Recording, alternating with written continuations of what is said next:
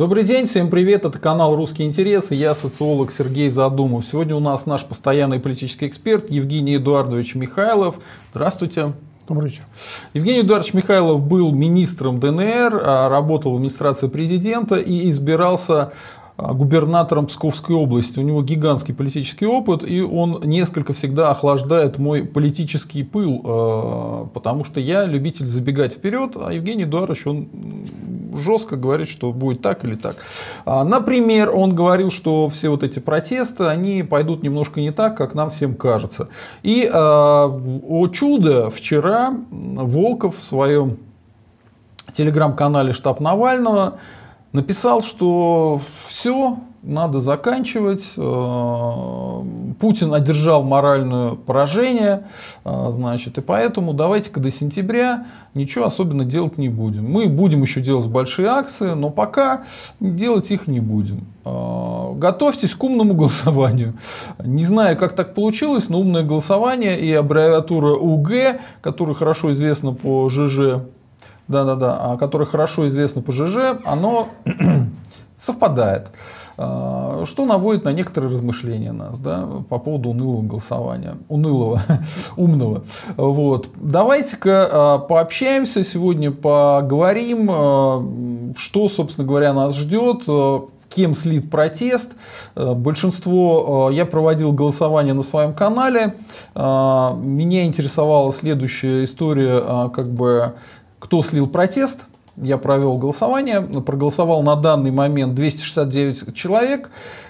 Пишут, что протесты слил э, Путин 22%, Навальный э, слил протест 18%, Волков слил протест 34%, вот его особенно не любят. Третья сила загадочная 16% и британцы 10%. Вот такие данные по э, добрым русским людям, которые подписаны на мой канал и могут за это все дело голосовать. Евгений Эдуардович, так все-таки кто слил протест, по-вашему? Да его так особо не сливали, я думаю, все по плану идет. Ну, там были варианты, э, что если бы было бы, скажем, более массовое движение, можно было попробовать продлить его по белорусскому образцу.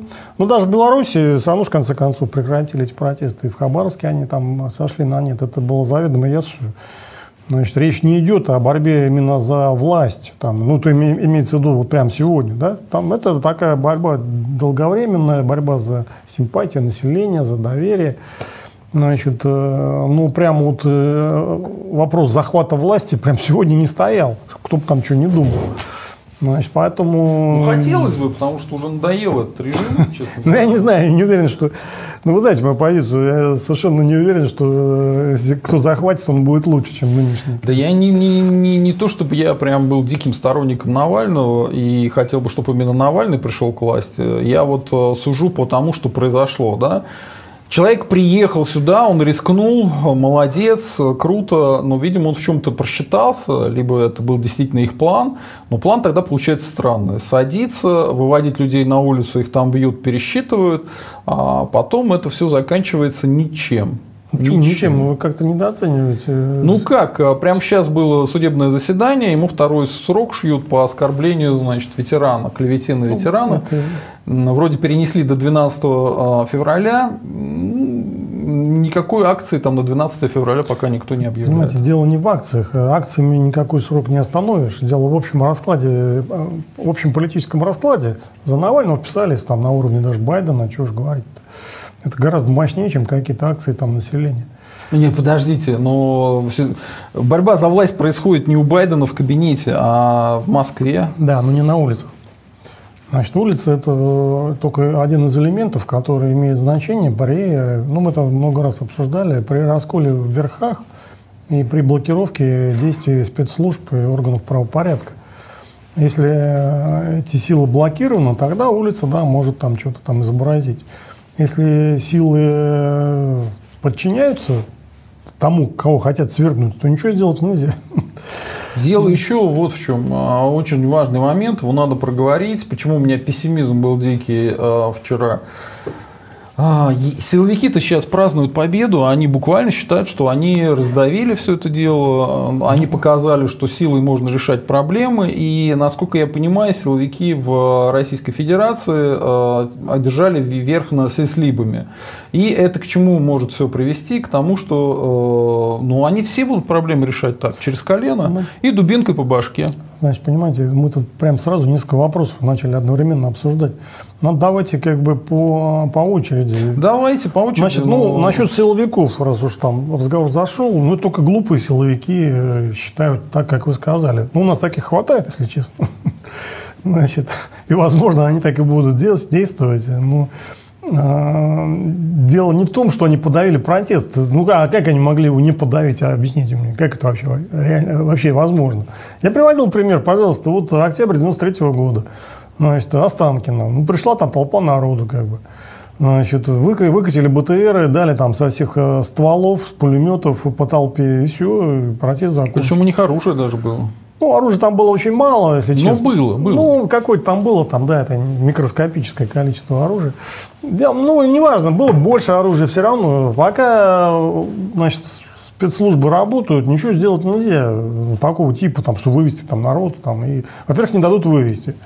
Во-вторых, э, если выведут, то ну, будут там как бы сдерживать, да, вплоть до применения огнестрельного оружия. Я более такую масштабную акцию приведу, пример. 905 год, 9 января, там какая-то годовщина что недавно была. Значит, э, там Гапон вывел на улицу, ну, что-то там по разным оценкам, ну, 100 тысяч, если не больше, да. В Петербурге жило в тот момент, в пятом году, ну, где-то миллион восемьсот тысяч человек. Ну, в пересчете на Москву Значит, Гапон вывел там, извините, миллион человек или больше. Да? При этом за Гапоном стояли, э, была всеобщая забастовка на всех заводах. Там вплоть до того, что типографии не работали, и даже этот градоначальник, он не мог распечатать афиши, что запрещено в центр города ну, идти. То есть, до чего доходило? То есть были, была блокирована вся жизнь в Петербурге. Была всеобщая забастовка. Это в разгар войны, кстати, с японцами. А, значит, ну и что сделать? Ну и что? Вот власть там, э, там ну, не хватало э, вооруженных сил. Полицейских вообще в Петербурге было микроскопическое, опять-таки, количество. Там несколько тысяч человек, по-моему, было всего вместе с жандармами. Войск было 40 тысяч. И то пришлось там из Пскова, из ближайших гарнизонов подвозить, потому что не хватало войск. Тогда, конечно, не было никаких спецсредств. Ну, просто вот применили силу, не дали прорвать его заслоны. Да, погибло 130 человек. Ну, что в один день все, вся история была решена. Да? Весь кризис был закончен на этом. Все.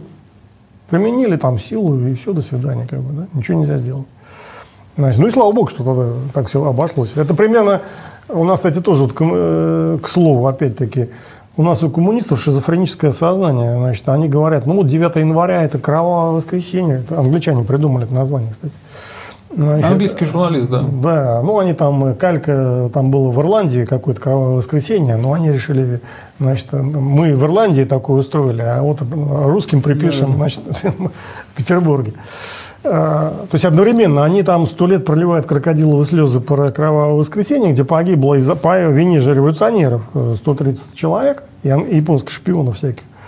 Значит, э, э, и тут же они говорят, а вот как здорово в Китае, в Тяньаньмэне, там решили вопрос да, с цветной революцией. Ну, ну вот да. молодцы китайцы, а там до сих пор неизвестно, сколько погибло, около тысячи. Ну, там больше, больше 300 точно. Ну, Точных данных нет. Там еще хуже. Дело в том, что за этими ребятками, которые стояли на, на Тяньаньмэне, вы не думаете, что это какие-то там свободные студенты, которые хотели рыночной экономики и демократии. Это те там... же комсомольцы были. Не, там... Те же комсомольцы, да. перестроечники. Просто они были, э, поддерживали часть э, политбюро или как у них ну, там часть, часть руководства, часть вот руководства, она считала, да. что надо так действовать. Другая часть и руководства. другая часть руководства их танчиками и все. Ну, да, значит, хорошо или плохо, ну, вопрос решили. И потери гораздо больше были, чем там, 9 января значит, в Петербурге. Но при том не было никакой войны. Потому что 9 января – это разгар войны, там перед Мукденом э, они устроили на оборонных заводах всеобщую забастовку. Но я э, перевожу к нашей ситуации. То есть гораздо больше было возмущение, чисто технически было гораздо больше э, значит, возмущения как бы, населения, но оно не возмущение, а его спровоцировали там идти прорывать эти кордоны, идти к царю. А, там это отдельная тема, не будем углубляться в историю. Ну, сам факт того, что толпа была гораздо больше, за ними стояли заводы, все как бы вот э, на порядок более мощные значит, вот эти беспорядки были, чем э, вот сейчас, в этом году. Даже, наверное, даже больше, чем на порядок. Ну и что, силу применили, все, до свидания. Пока армия сохраняла, значит, э, лояльность власти, она все решала. Так и здесь. А что силовики обрадуются? Они что? Если бы у них внутри был раскол, они бы как бы там кого-то поймали, кого-то там арестовали, своих же, да? Значит, Росгвардия поймала милицию, милиция поймала Росгвардию, тот там победил, тогда можно было говорить, ну вот видите, мы там разобрались, смогли там решить вопрос. А то, что они безоружных людей, которых было не так много, побили дубинками, в чем тут победа, не пойму. Там какие-то отвратительные вещи творились, то есть пытали девушек э, пакетом. А да глупость какую-то очередную Потом зачем-то использовали шокер, причем при медиа их снимали, они били человека, который и так шел, они его били, током он падал. Они его пинали, поднимали, снова ну, били шокером, он опять э, шокером, он опять... Это, это какая-то ахинея, я не понимаю, это зачем делали, делали картинку. А, власть, Кремль специально... Пугают, да? Запугивают. Ну, с одной стороны запугивают, с другой стороны, э, вот так, если разобраться, они ухудшают собственный имидж. Да? То есть они как бы говорят, что вот мы такие гадкие, там, да, вот э, там в Минске бьют там население, и мы тоже бьем, мы тоже плохие. Если они могли бы, значит, на фоне других стран, там, где в Штатах, во Франции, всякие такие, в Германии разборки довольно такие тоже жестко происходят. Поставьте лайки, кто не испугался, кто э, не пугается таких картинок. Э, значит, они могли бы выглядеть красиво, там, или не арестовывать, предположим, Навального или не устраивать там э, вот эти такие, э, ну, сделать как в Хабаровске. Ну, прошли там они по улицам, эти люди, да и бог с ним, да. Если бы они стали штурмовать, предположим, морскую, э, это, матросскую тишину, ну, тогда кто виноват? Сами полезли, получили по шапке, да? А просто ходят там по бульварам, ну и что? А люди ходят. предъявляют претензии, типа, а что вы к нам пристали, мы просто ходим, да. вы нас... И потом Нет. вы же сами говорите, что там используют эту систему наблюдения, Соответственно, людей опознают, а потом те, кто ходит постоянно на такие митинги, могут превентивно прям ждать возле квартиры. Ты выходишь на новый митинг, а тебя так цап царап и до свидания. Ну, это, опять-таки, еще одна тема. Значит, я говорю вот о впечатлениях, о вот этих разгонах. Да? Были незаконные акции. Ну, что власть могла бы там сквозь пальцы на них посмотреть. Они бы выглядели бы ну, хорошо, прилично. Да? Тем более на фоне там, Минска, на фоне э, штурма Капитолия на форуме всяких там французских Нет, и немецких беспорядков, да? Ну и что, они говорили, вот смотрите, у нас вот в России демократия. Люди, да, пусть незаконно, но мы их особо не трогаем, пока они сами не нарушают там порядок. Проблема в том, что значит незаконно. По статье 31 Конституции люди имеют право Я говорю про позицию Кремля. Понятно, что они имеют право, понятно, что им неправильно запрещают, но вот они им запретили, там, да, какими-то там а, законами напринимали. То есть нам завтра могут запретить дышать. Это еще одна тема. Не будем расплываться по темам. Значит, по этой конкретной истории с разгонами вот этих э, акций, да, протестов. Вместо этого они решили показать, так сказать, такую там, э, как говорится, э, физиономию не самую приятную. Да? Для чего? Ну вот что вот они этим добились? Они видят тут победы силовиков никакой. То, что они их разгонят, это было и так очевидно, без всяких разгонов. Значит, они, ну понятно, пока имеют возможность это сделать, они гораздо сильнее, там, пока они не, сами не расколоты. В плане международного имиджа они ослабили свои международные позиции. Ну, все выступили. Германия да. выступила, так, Европа выступила. Так они могли с позиции... США выступили. Нет, все одинаково да. говорят о немедленном освобождении Навального безо всяких условий. И их посылают. Да, но это освобождение, я имею в виду разгоны. Как бы. Угу. У нас была моральная позиция. Вот вы там, э, значит, разгоняете, а мы вот, значит, э, держим себя в руках. Да? Это, в принципе, популярная позиция. Но так. они не использовали газ пока. Резиновые пули не использовали. Ну, а там их особо и незачем было использовать, потому что они так справились. Что там? Э, как? Нет, если бы был бы штурм там каких-то, значит, публичных зданий, там, да, органов власти каких-то, например, штурм мэрии был бы, да, пришли бы люди, начали бы там ломать двери, ну, тогда, да, там, может быть, и надо было что-то использовать, какие-то спецсредства. А так, когда просто ходит по бульвару, ну, ходит и ходит. Ну, там перекрывает дороги, да, это есть нюанс. Но в основном перекрытия были вызваны именно уже началом столкновения. Я думаю, если бы не было столкновения, то, может быть, и до этого бы дело не дошло. Но это все детали технические. Опять-таки, возвращаясь к вопросу, ну, трудно сказать, что это победа. Ну, да, победа, только они, понимаете, Э, одно лечим, другое калечим. Ну, они как бы разогнали эти, значит, э, толпы протестующих. Так они сами произошли, это раз. Второе. Они параллельно продемонстрировались, ну, не лучше, как бы, э, ухудшили свой имидж, как бы, внутренний, международный. И доверие, ну, в общем-то, вся, вся эта история с фильмом, с арестами, с разгонами, она подрывает доверие к власти. Все эти абсурдные какие-то процессы там, э, я не хочу там вылезать в детали этих процессов, но сами по себе они выглядят, ну, сегодняшний процесс выглядит абсурдно. О ковиде и о клевете на ветерана, да. Бред, бред, бред же, да. А не слышали, что Навальный говорил на процессе? Ну, я что-то читал там, да.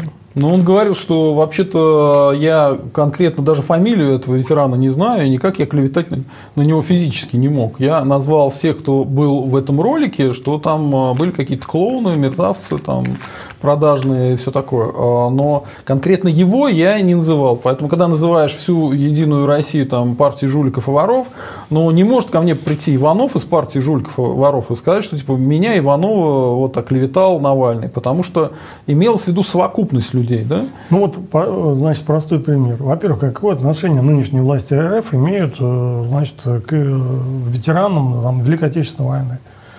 Ну, они все слили, все сдали, как бы, Украину, Белоруссию. Никаких мер по возврату. За что люди кровь проливали, да? Воевали с немцами, погибали там миллионами. За то, чтобы отстоять целостность э, советского государства. Ну, где это советское государство, где это целостность? Что эти люди празднуют и какую честь они защищают? А, я не понимаю. Какой они закон приняли, ради чего? Вы имеете про, про то, что скоро или уже нельзя будет сравнивать Германию и СССР? Да? Нет, я имею в виду другое, что непонятно, чего они празднуют. Вот 9 мая будет праздник. Ну, понятно, да, мы там победили. Но власть Кремль какое отношение к, этой победе имеет? Где Киев, где Минск? Куда они все, куда это все дело? За что шла война? Могли бы Гитлеру сразу отдать там Киев и Минск и не, и не терять 27 миллионов. То есть не к тому, что праздновать не надо. Народ может праздновать, это победа Просто была. это не они победили. Да, это не они, то есть их моральное право вот так вот такие законы принимать, они под вопросом. Вы-то какое отношение? Чего тут праздновать, непонятно. То есть народ может праздновать, что да, исторически мы там победили. Но власть, она как бы такого права, на мой взгляд, особо-то не имеет. Потому что они же все слили, все потеряли, ради чего воевали. Ну давайте вернемся. Да, кстати, еще один момент. Да, давайте. А, в чем еще абсурдность вот этого иска? Ну, помимо того, что ну, общая как бы ситуация выглядит сомнительно, абсурдность еще в том, ну вот, э, значит, ветеран, ну хорошо, там я прочитал биографию, ну как бы более-менее выглядит прилично, если все правда, то... Он да, вроде какой-то партизан у нас. Ну, там был молодым парнем партизаном, потом стал, значит, призвали в армию, воевал, был ранен, как бы, но если все соответствует действительности, то, ну, как бы, да, заслуженный человек. А, значит, я не беру там юридические тонкости, кто там кого оскорбил. Ну вот я беру других ветеранов, ну, например, Солженицын, да? Значит, вот он у нас тоже был ветераном, фронтовиком, воевал в разведке, значит, потом его посадили, ну, в принципе, он как бы, значит, воевал же, был ветераном, да? Или Александр там... Его Я... называют, что интересно, власовцем. Да, его... или Александр Яковлев, которого никто не сажал никуда, который всю жизнь был там, ну, как бы значит, э, честным коммунистом, там, да, ну, потом, значит, участвовал в перестройке. Ну, тоже ветеран, тоже фронтовик. Ну, по крайней мере, по бумагам, которые у него есть, да. Угу. Значит, у нас с утра до вечера поливают грязью этих Солженицына, этого Яковлева, как и таких подлецов-перестройщиков, как бы, да. Угу. Ну, тогда, как бы, у них же тоже какие-то родственники есть. А, клевета? Да, так это можно всю страну посадить. У нас половина страны ругает Солженицына, как бы ругает Яковлева. Кстати, его э, называют власовцем. Но, ребятки, вы изначально называли литературным власовцем, ну, да. а вы его называете власовцем уже реально. То есть у вас там литературный Нет, потерялся. Они приняли какой-то закон. А он воевал, и как бы это клевета, в РО он никогда не был, и под начальством Власова не служил. Да. Так что чистая клевета, да. Можно ну, и на Яковлева на того же. Его тоже постоянно шпыняют все, кому не лень. Ну, давайте всех посадим, кто это делает. Ну, давайте, а что, какие проблемы? По тому же закону. У нас, понимаете, у нас э, исключительно... Так такое... это закон, э, что кистень. Нет, так вот, вот я, про это мы и говорим, что это тупая, как народ пишет, самодискредитация. Значит, то есть это абсурдные какие-то процессы устраивают, которые подрывают доверие к правовой системе страны. Нет, ну ты повесь портрет Путина, молись на него. К тебе никаких претензий, да, пожалуйста. Дело не в Путине, что вы все время к Путину. Делай, что хочешь, ну, воруй. Значит, я воруй, грабь, убивай, насилуй. Нет, спокойно. Да, этого тоже нет, слава богу. Я говорю об, об абсурдной ситуации. Навального судят по оскорблению ветерана. В то же время мы видим, других ветеранов оскорбляют, но почему-то никто ни в суд не подает, ни прокуратура не возбуждается. Вообще все как бы, вроде закон есть, что нельзя ветеранов оскорблять, а их постоянно оскорбляют. Ну и что? Это нормально? Нет, а что это за закон такой, который в одном случае применяется, в другом нет? Да, еще можно дальше пойти. У нас таких законов напринято там целая куча. Ну, вот возьмем закон по экстремизму. Ну что у нас, э, Ленин, Сталин, они кто у нас, экстремисты или нет? Экстремисты, абсолютно. Да, они разжигают социальную ненависть, как да. бы, да. Каждый, вот возьми любое сочинение там Ленина, там везде ненависть Более того, они учат людей э, убивать, да. врать, э, делать любые непотребства, если это в классовых интересах. А классовые интересы они трактуют как интересы свои собственные личные. Это даже не все. Это даже я не хочу влезать там прав, там Ленин, Сталин, не прав Ленин, Сталин. Я говорю о другом. Вот есть закон, по нему написано. Нельзя разжигать социальную ненависть. Угу. У нас целая партия есть, КПРФ, которая славит Ленина, Сталина, и которые разжигали, разжигают в любой своей как бы печатной продукции, которая забиты у нас все как бы библиотеки, значит, эту самую социальную ненависть. У нас в метро в Москве имени Ленина, у нас кругом памятники Ленина. Так объясните, какого черта вы приняли такой закон, который прямо сами же никто не выполняет, да? Вы должны по своему закону еще там 20 лет назад значит, запретить Ленина, Сталина, снести памятники всех, э, значит, всех сталинистов, ленинистов, привлечь к ответственности по 282 статье. Ну где это все? Ничего нету, да? Ну, нет уж ничего. А сейчас вот они взяли Навального, значит, за это судят. Ну, я не сторонник Навального и считаю, что зря он вообще на тему ветеранов вообще что-то говорил. Ну, не нужно это как бы. Да, было. да он откуда... Он имел в виду других людей. Там да Ахлаб Истина, да там был этот, как его, да Артемий Лебедев. Неважно, да. Важно, а там что... затесался ветеран, бабах да, да, Надо было думать как бы головой. Да, ну, что, да. Когда говоришь, что-то надо думать, да? Что... Не, ну так тоже легко поймать за язык-то любого. Ну, поймали. Пойму. А, значит, виноват. Да, нет. Ладно, вот у меня... Значит, как... я имею в виду политически виноват. Не надо попадать... Не, если меня поймают, я тоже буду виноват. Что, ну, значит, попался в ловушку. Не, ну у нас просто такая система. Если, не, не спорю, да. Я про... вина... Если у тебя нет портрета Путина, и ты на него не молишься, ты спокойно, уже виноват. Спокойнее. Это... Слушайте, они дошли до того, что они э, пишут мне в комментариях, знаете что, что я предатель Родины. Почему? Потому что я не люблю Путина. То есть для них Родина – это Путин. Для них Родина – это портрет Путина на стене. Я говорю, это величайший, значит, Владимир Владимирович. Вы опять к Путину сводите. Я говорю о другом. Это не я свожу, это они сводят. Они, это неизвестно кто там пишет комментарии. Я да? вам говорю о другом. Нодовцы всякие. О том, что есть в стране законодательство, которое применяется крайне избирательно. И это все подрывает вообще доверие как к власти, так и к судебной системе, так и вообще к законам. Да? Согласен. Не надо принимать законы, которые в одном случае принимают, выполняются, непонятно зачем, кстати, да? а в другом тупо никто, на них никто не обращает внимания. Ну что это за издевательство вообще над государством? Вы знаете, я тут разговаривал э, буквально вчера с Александром Верещагиным, это доктор права, он историю изучал, в том числе специализируется на изучении э, истории юридической э, Российской империи, так он сказал, извините, но у нас на этом все построено, у нас и Конституция на этом построена, у нас и все законы на этом построены. Ага. Они сделаны крайне расплывчато и неграмотно. Их можно трактовать в любую сторону. И все на этом стоит. Да. Это э, РФийский закон. Не, да. не спорю, это тоже есть. Действительно, специально написано законы так, чтобы можно было в любую сторону значит, э, их э, поворачивать. Но есть законы, где никак ты не повернешь в другую сторону. Вот закон об экстремизме. Ну, коммунисты, они реально экстремисты. Я, я, я, я против запрета коммунистической партии. Даже я против запрета Ленина, Сталина, этих книжек. И пусть даже памятники там какие-то стоят, черт с ним, если народу это хочется. Значит, а я бы снес. Ну, это вопрос уже там, пусть население решает в каждом конкретном случае. Не хотят, э, значит, сносить, пусть, не, не, пусть пока не сносят, значит, не созрели. Не надо, это не самый главный вопрос. Значит, речь о другом.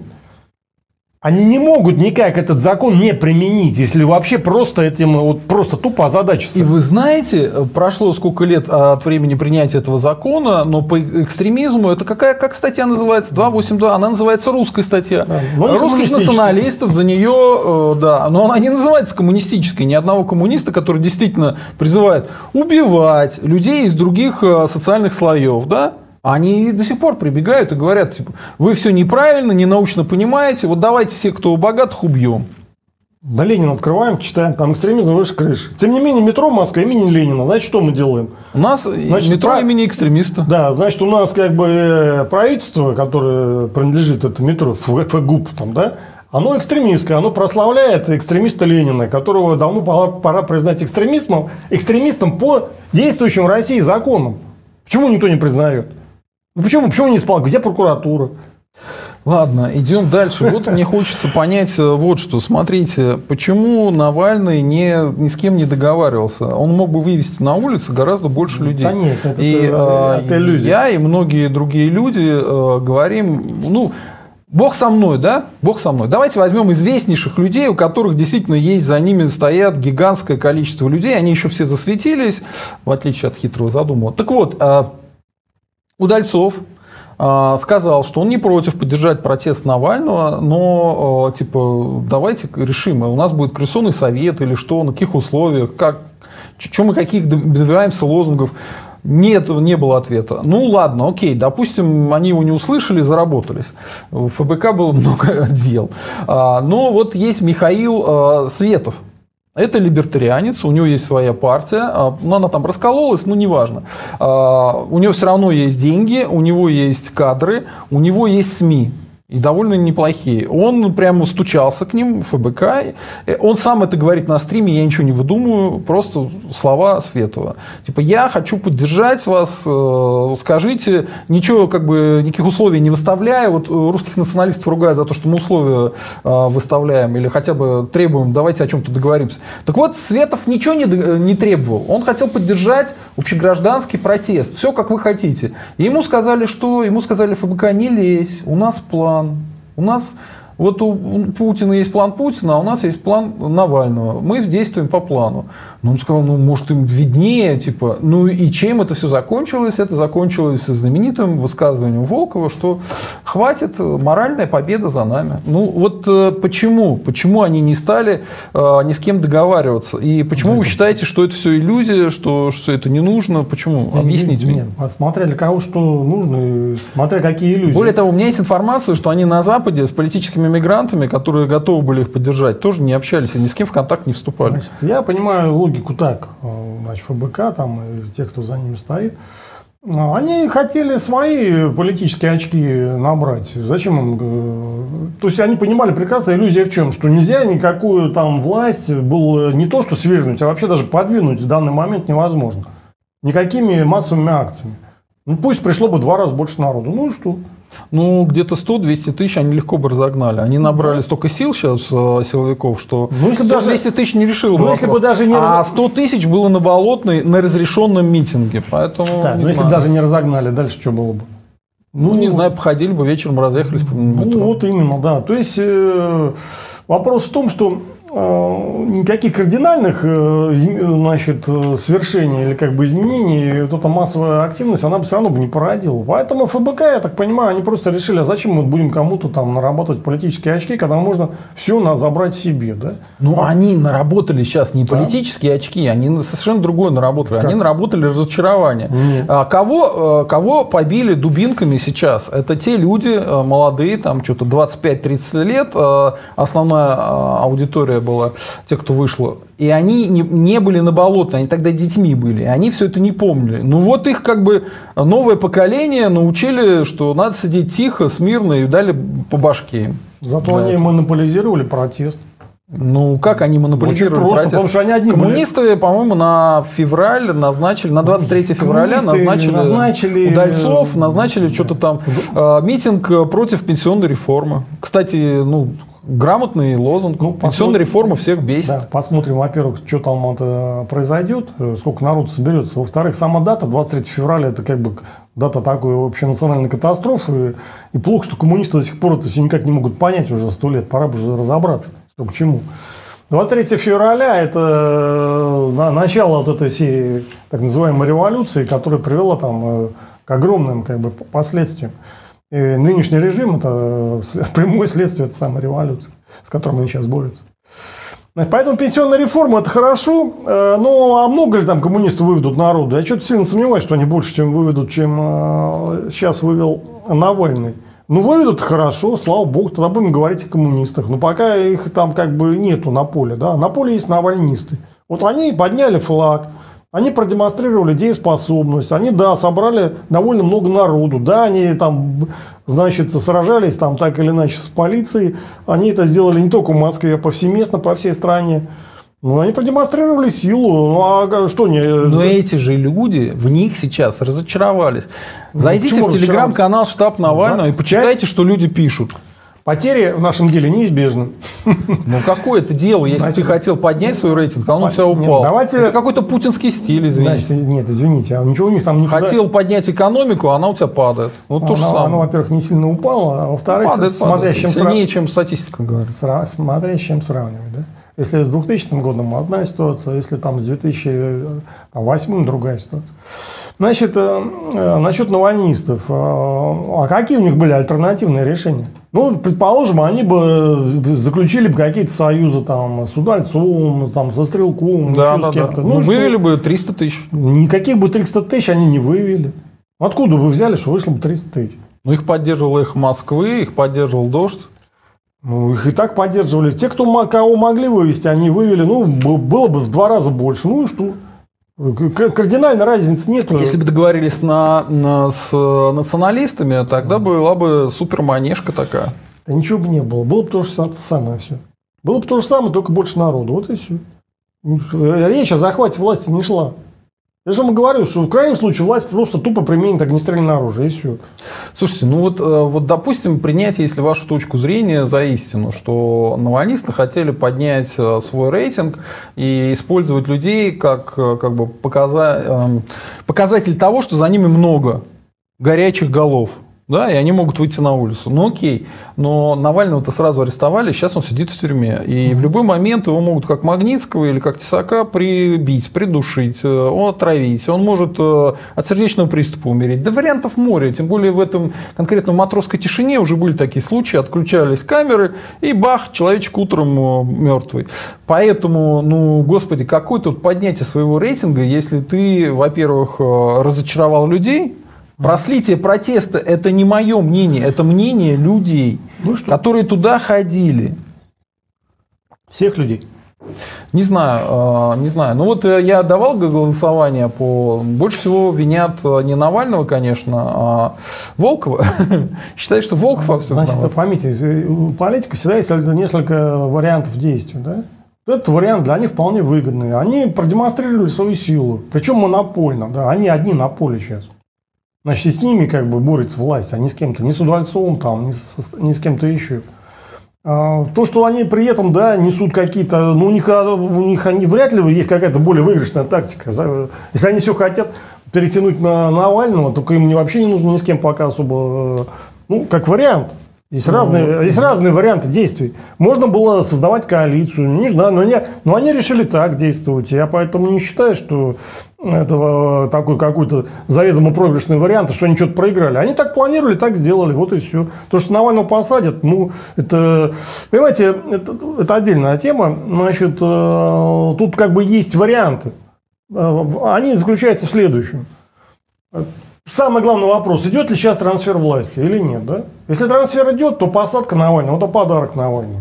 Если трансфер будет быстрый, как Почему бы, наоборот? Сейчас ну, в политическом поле Навальный сидит, он ну, ничего сделать не сможет. Да его не надо, ему не надо ничего делать. Да, он Путин уже... вроде как уходит, иначе ну и все трансфер? отлично. Ну так у него репутация у Навального.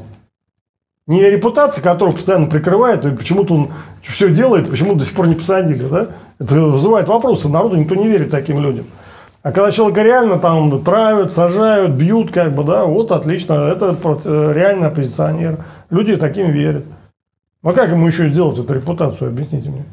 Значит, это если есть быстрый трансфер, мы не знаем, есть ли он.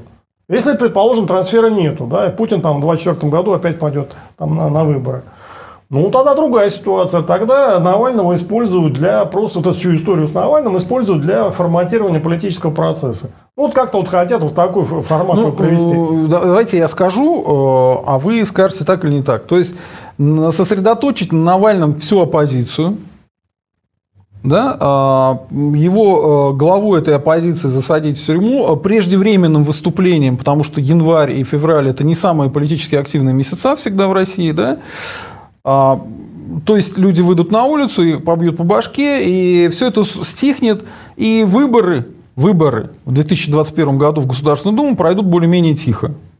Потому что что Волков сказал? Занимайтесь умным голосованием. Ну вот э, такая идея, что ли? Нет, мне кажется, там идея немножко другая. Значит, что произошло с политическим процессом? Если, если речь не о быстром трансфере и, значит, резком наращивании политического веса Навального, а его просто используют, ну, то есть наращивают вес для того, чтобы сформатировать правильный политический процесс, то речь о другом.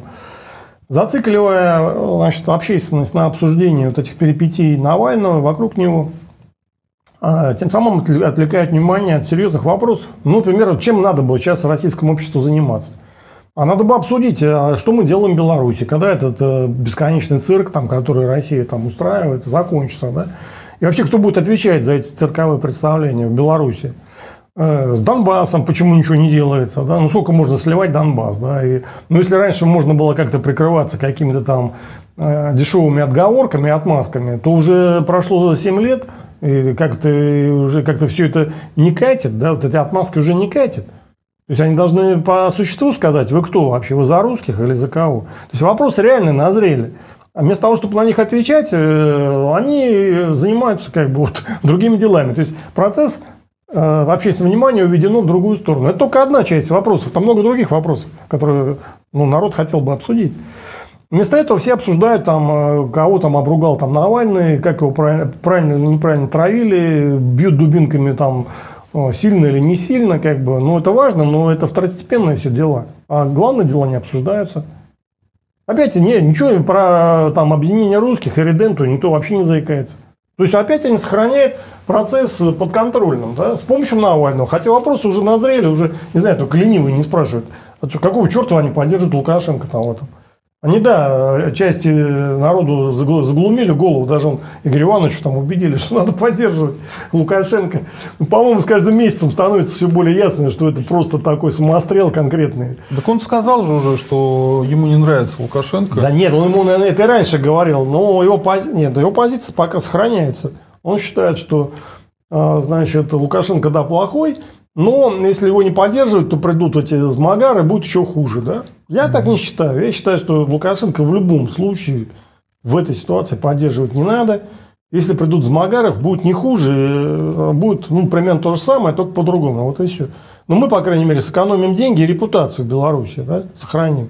Угу. А так мы портим свою репутацию, вписываемся за крайне непопулярного на сегодняшний день Лукашенко, при этом тратим деньги и ресурсы. Да? Зачем? Сами против, то есть мы за собственные деньги ведем против себя же работу. Вот сейчас у них будет все белорусское собрание. Да?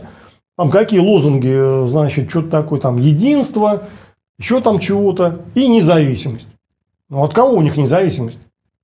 Хорошо бы, если от наших денег. Нет, у них независимые, ну да понятно, а вот, а, для чего они поставили лозунгом на это все белорусское собрание независимость? Объясните мне, от кого Беларусь независимость, вот, от кого она провозглашает независимость? От Польши, от Литвы, от Латвии, от Украины, от кого?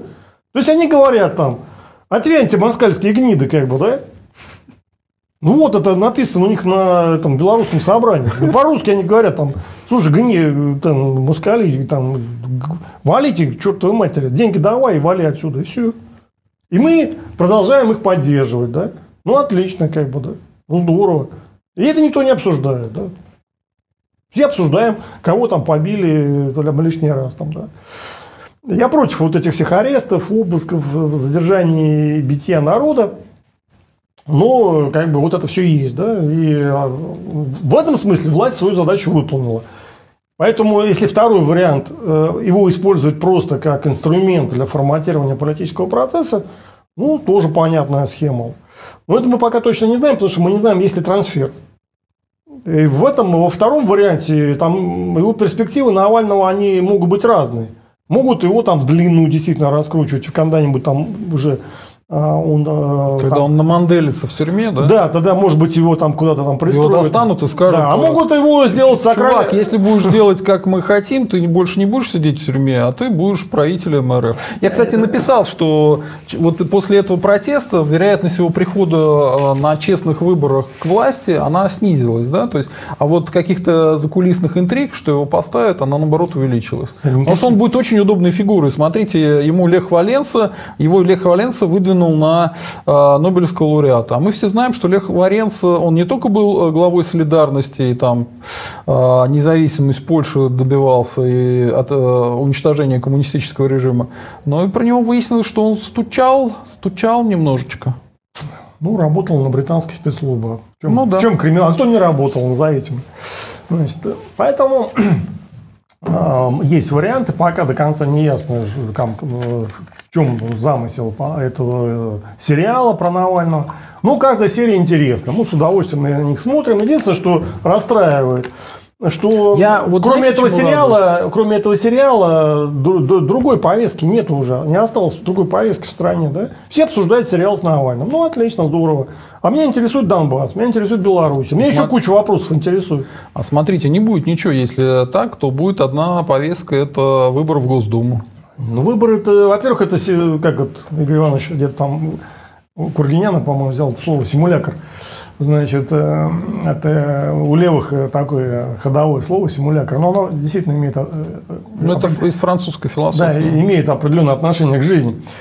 Значит, э, ну какая-то, какие там выборы в Госдуме? Ну бросьте, они могут превратиться в политическую какую-то такую акцию, если изменятся условия. На сегодняшний день все контролируется администрацией президента. Все эти выборы, все партии. Давайте все... мы к этому вернемся. Да. Давайте сначала про Навального договорим. Не, не, сейчас мы я, как угу. говорю. Поэтому Навальный, да, как фактор уже будет э, там своим умным голосованием или еще как-то, уже будет каким-то фактором на этих выборах. Но пока еще на сегодняшний день все подконтрольно, да, вот а, именно администрации.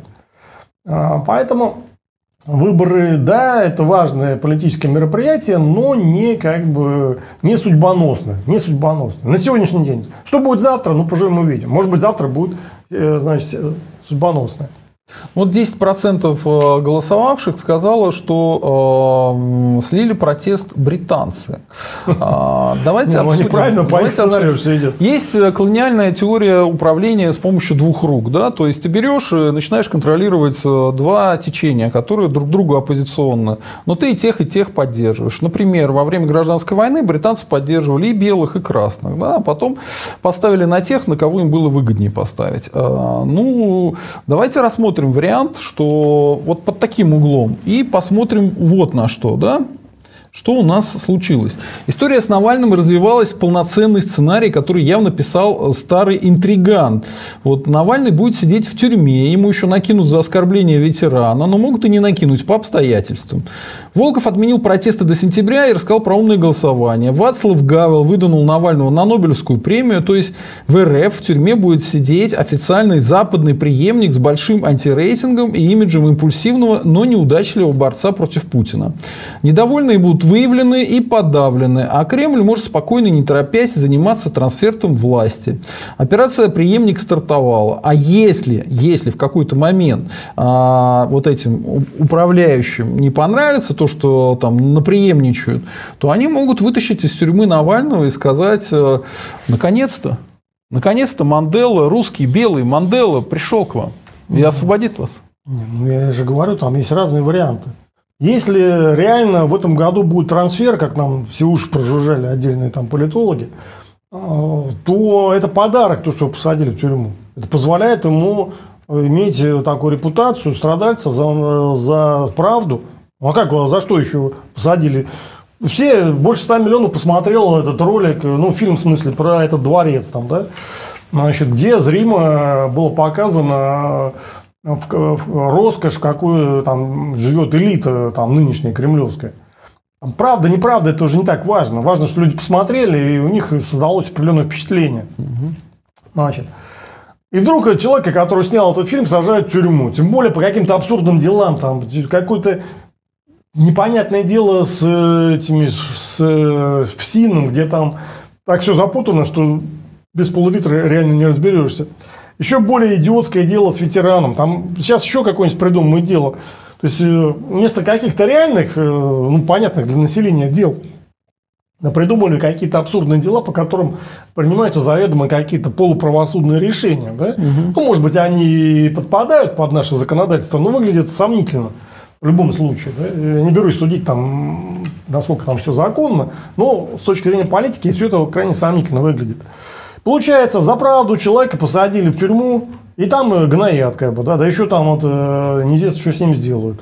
Вот хороший пиар для прихода к власти или хотя бы борьбы за приход к власти. Но это в случае, если этот трансфер будет быстро. А если трансфер будет там через 5 лет, то ну, до них надо дожить еще до этих, до этих 5 лет. Значит, значит, идея всей этой истории немножко в другом. Mm.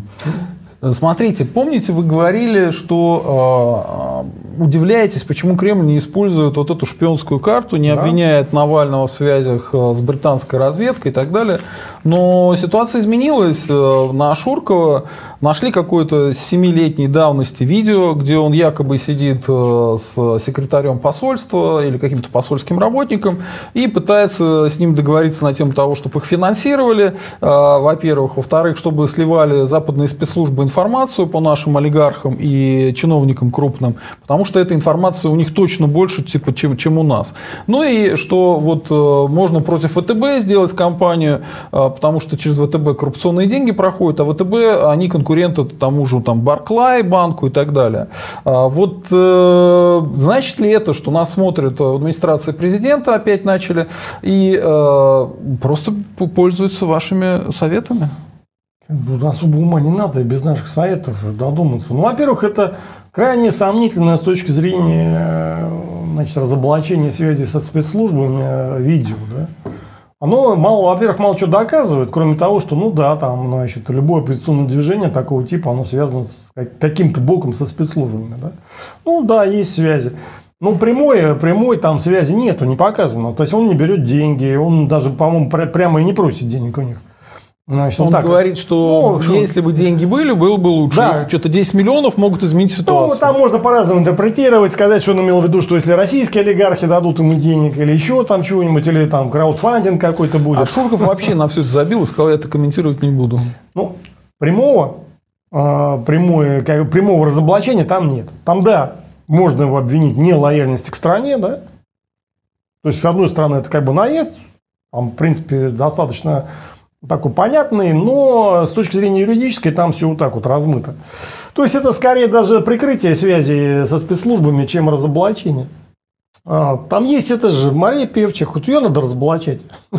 Заодно разоблачить ФСБ. Да Почему? Ничего они там не нашли. Что значит не нашли? На Шурков же нашли? Что не нашли? Там ну, все... Потому что... Когда, когда это сделана запись? Объясните мне. Семь лет. Да, почему же ее раньше не показывали? Но это можно тут сколько угодно спекулировать ну, на вот это. У них есть более свежие, более крутые. И типа вот они дали э, Ашуркова, и этого хватило, и поэтому Волков ну, объявил о том, что протест мы заканчиваем. Я говорю о другом. Но я в это, честно говоря, не верю. Я говорю о другом. Это пока слишком слабый наезд, и он скорее больше показывает, что они не связаны со спецслужбами изначально, вся эта компания. А что они там, вот какие-то там пробивают как бы э, варианты, да, что вот они пытаются что-то там такое намекнуть, что неплохо бы нам дать денег, хотя на самом деле, скорее всего, они изначально финансировались и как бы бы, бы курировались э, этими самыми спецслужбами. Я так думаю, я не утверждаю это. Но это разные варианты. Одно дело Ашурка в 2012 году. Что-то там просят там, да? Даже не просит, он прямо не просит. Он просто говорит, да, неплохо бы получить откуда-нибудь денег, да? А с другой стороны, э, когда СФБК создан? В каком году? Мне кажется, раньше, чем были протесты на Болотной. Ну, значит, в 10 предположим. Вот Певчих, по-моему, Певчих, по-моему, с 10 -го года там работает. То есть, э, это, значит, это, это видео, оно говорит о том, что ФБК не с 10 -го года курировался, финансировался там английскими спецслужбами, а э, даже через два года они только пытаются какие-то там выстроить какие-то, значит, отношения и что-то, так сказать, что-то, что попросить там, да? То есть они фактически отмазывают э, ФБК от связи с спецслужбами, если так разобраться. Ну, так подойти непредвзято, да? Ну да, он что-то попросил. Это некорректная просьба была с точки зрения... Ну, ну, вообще не первый раз. Вот то, что вы предлагаете, э, как бы вы, вы даже не предлагаете, вы как-то по-другому сейчас формулировать точно. Вы говорите, что удивлены, почему власть не делает то-то и то-то, такие-то, такие-то Я шаги. не удивлен. А они абсолютно. после этого начинают их делать. Вот это меня... я, абсолютно не удивлен э, тому, что они не делают. Я просто говорю, что... А основано в 2011 году. Ну, в 11 значит, в 11 они основаны, а только в 12 они вышли, значит, на эти английские спецслужбы, и, и видно, что по разговору, что им ничего ничего не дают, да, пока, и ничего не обещают даже. Да, им говорили что-то с Transparency То есть это подтверждает то, что в 10 в 11 году они создались сами, никакого отношения к английским спецслужбам в тот момент не имели. И даже в 12 году они еще только ищут как бы варианты, не более того, да, и все. Да, это бьет по ФБК, но одновременно отмазывает их от того, что они изначально под, под э, э, значит, англичанами находятся. То есть, как бы тут такое двусмысленное на самом деле видео. У меня вот какой вопрос. Э, Он немножко странный, но появился после разговора с юристом, да, Александром Вещагиным вчера. Он сказал, что юридически вот эту фразу про два срока подряд можно понять так, что ну, два срока, главное, чтобы не подряд. Да? И у меня инсайт, а не могут ли они трансфер власти провести следующим путем? Типа отправить опять кого-то из своих на еще один срок, а потом опять Путина запустить? Или это полный бред? Да все что угодно можно сделать, это какие проблемы? Можно Конституцию еще раз Но поменять. они же Конституцию поменяли, сейчас он же Послушайте, может. Никто не мешает отменить вообще это ограничение двух сроков. Так они же уже отменили, то есть им это не нужно будет, да? Они Я же уже обнулили, он же обнулился. я даже не слежу за этим. Ну зачем? Ну это бесполезное занятие. Надо будет. э, Там дело в другом. Готов ли Путин идти еще на какой-то там срок? Вот и все. И надо ли это там кому-то там, кто решает этот вопрос? А то, что все там как оформить, ну оформят они в лучшем виде, не волнуйтесь. Там была проблема у него э, в этом восьмом году. Тогда, конечно, по-хорошему он не должен был отдавать, э, значит, эту чемодан. Портфель не должен был Медведеву отдавать. Это была крайне стрёмная конфигурация власти. Ну, как-то у них обошлось, значит, без э, такого резкого конфликта. А, Но, тем не менее, это была реально э, нервная такая, нервные 4 года для Путина. Но, видимо, у него были железные обязательства, железные перед кем-то обязательства, но явно не перед народом. Значит, э, и поэтому он вын- был вынужден его выполнить формально. То есть, по сути, он наплевал, формально выполнил. И даже для Медведева это было довольно неожиданно, что Путин все-таки пошел э, в этом в 2011 году да, на выборы. Он тогда объявил, что пойдет э, на выборы. Значит, э, было видно по тому, как решался вопрос. Во-первых, там затянули объявление. И было видно, что для него это было достаточно неожиданно. Видимо, изначально все-таки планировал, что он два срока про- просидит. Или то, что Путин не пойдет. Ну, или, по крайней мере, этот вопрос был да, окончательно не решен. И... Ну, судя по зачистке, которая была после этого а, у Медведева, его все окружение разогнали, Дворковича выгнали, а, братьев Маговедовых сажать начали. Еще там были какие-то ребятки, а, тоже Ну, Там их всех, всех защемили. Да, до того же Сердюкова там. Сердюкова, да. То есть это вся медведевская креатура, их всех перебили, ну, видимо, потому что а, подозревал Путин, что все-таки хотели у него власть, властушку-то отобрать. Да, это понятно, что хотели отобрать. Дело не в этом. А Дело в том, что зачем он сам вообще пошел на это. Ему предлагали миллион раз там, отменить это э, ограничение Конституции. Никаких проблем чисто формально нет. Он сказал бы, и все, в тот же день бы отменили бы. Там проголосовали бы, там, кому надо, и Госдума, и Совет Федерации. У него перед кем-то были какие-то обязательства, поэтому он их выполнил формально. Но потом снова вернулся к власти. Да? Поэтому тут такое, насколько это было изначально договорено, это интересный вопрос. Ну, где-то даже в 2014 году у Путина случались успехи. Да, Ну, ну, взял Крым все-таки. А, пусть там санкции, неудобства, но после этого-то у него одни... Даже не так. А, Весь э, ужас у него начался именно с 2018 года. Он победил на этих выборах. Возможно, там действительно у него было большинство. Конечно, если бы допустили других кандидатов, он бы хрен победил. Но поскольку не допустили, то победил. Так вот, э, вопрос. Э, Вы замечаете, что у него уменьшается возможность побеждать? И не приведет ли вся эта история, что и трансфер-то он проведет как-то ужасно, как пенсионную реформу, как карантин и как другие последние штуки. Ну, ну те, тот же Минский, Минское соглашение, которому нет альтернативы, про которое, по-моему, чуть ли не официально уже украинцы заявили, что они их соблюдать не будут, они из них выйдут. Ну, все равно же за них держится и что-то ждет, непонятно. Это... То есть это, это, у него он не может и с трансфертом налажать. Значит, это разный вопрос. Значит, сам он налажать особо не может. Значит, хотя много провалов в последнее время.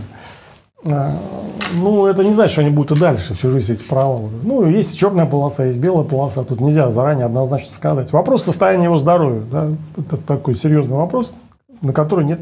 Есть какие-то новые слухи? Не знаю. Слухов. Народ, подписываемся на канал, ставим лайки, пишем да. комментарии. То есть это вопрос серьезный. Действительно, становимся спонсором. Да, действительно, дееспособность, она зависит от возраста, от состояния здоровья. И тут могут быть разные там обстоятельства. Поэтому это секретная информация, и так толком никто ничего не знает. Да? А, возможно, он действительно уйдет прямо в этом году. Это тоже не исключено. И поэтому тут как бы исключать это абсолютно нельзя.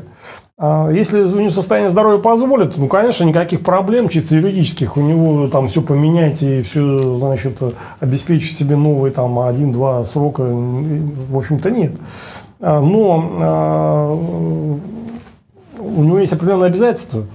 Я же говорю, не случайно вспомнил 2008 год когда он вынужден был соблюдать эти обязательства.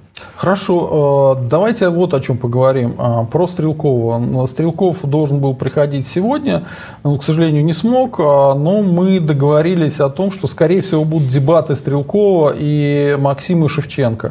Очень Неизвестно когда, ну и, наверное, мы все-таки сделаем с азербайджанским экспертом, который э, расскажет про возможное действительно обострение ситуации в Карабахе. Но это потом, да. А, я хотел о другом поговорить. это просто была небольшая реклама наших будущих стримов что мы работаем, интересные вещи готовим. Поэтому, кстати, поддерживайте нас донатами. Так вот, а, мысль такая. Когда мы со Стрелковым говорили, э, я ему передал, что есть у меня информация, что его готовятся арестовать, и что это было задолго до того, как Соловей на эту тему стал говорить. Соловей написал, что его вообще убить хотят, да? Ну, это не Соловей написал, это генерал СВР написал. Ну, генерал СВР, он потом срывался, ссылался на... Ну, Соловей ссылался на это дело. Короче говоря, э, Стрелков такую вещь сказал. Он сказал, что если бы меня хотели арестовать, то сначала бы начали дискредитировать. И интересный факт. Э, у Стрелкова в последнее время вышла масса видео. Э, вот было видео с, Миру, э, с Мироновым, да? было видео с Красовским. Была до этого попытка его дискредитировать Шевченко. На него наезжал вообще ни с того ни с сего. Кургинян, ну Кургинян всегда как бы на него наезжал, да? Э, в связи с этим вопрос, а это не есть та самая компания по его дискредитации перед арестом? Потому что и Миронов, и Красовский, это все были попытки э, нанести удар по его имиджу. Не, ну, по имиджу и должны были нанести удар, потому что он начал раскручиваться, у него появился YouTube-канал, то есть такой инструмент – ну, Информ... почти соточку, он к соточке идет. Ну, сейчас он 80 тысяч, там, э, у него был ВКонтакте, значит, паблик, но он тоже растет, кстати. А YouTube-канал еще быстрее растет, у него почти 80, то есть уже на 80 тысяч, около 80. И у него хорошо заходит, его, э, он стал чаще э, делать стримы, вот на, на вашем канале, на Рой ТВ. И они каждый набирает просмотров, но, видимо, это заметили и превентивно как бы ну, нанесли там несколько информационных ударов. Пока это не похоже на какую-то серьезную кампанию. Там самый главный участник это Соловьев был, который там у себя там э, что-то там высказывался с Кургиняном, там они э, значит, на эту тему обсуждали. Ну, это не выглядит как кампания перед зачисткой на сегодняшний день. По крайней мере, я, так вот, я бы так не сказал, что это компания. По-моему, просто информационный удар на человека, который не, там неприятен власти и э, который начал набирать, набирать потихоньку обороты, ну, вот его превентивно там немножко там поджали чуть-чуть. Ну, пока это так выглядит, а что дальше будет? Ну, а что ты в этих видео привлекло ваше внимание? Ну, я смотрел с Мироновым там видео. С Красовским, кстати, да. его могли бы гомофобы поймать, сказать, что типа вот а, а фаршмачился, там, да разговаривал это, это, ну, это, ну, ну, к Стрелкову такие разговоры, ну, ты, ну, детский сад там, он скажет, да, ребята... А ну, что он сделает? сказать, да, валите отсюда, и все, что-нибудь с ним делать, убивать его будет, ну и что? Хорошо, у меня вот еще один вопрос. А, смотрите, Стрелков сделал а, маленький такой кусочек, точнее не он, а, наверное, этот канал, а, Максима, э, Максима Калашникова. И там он говорил, обращался к э, генералам ФСБ.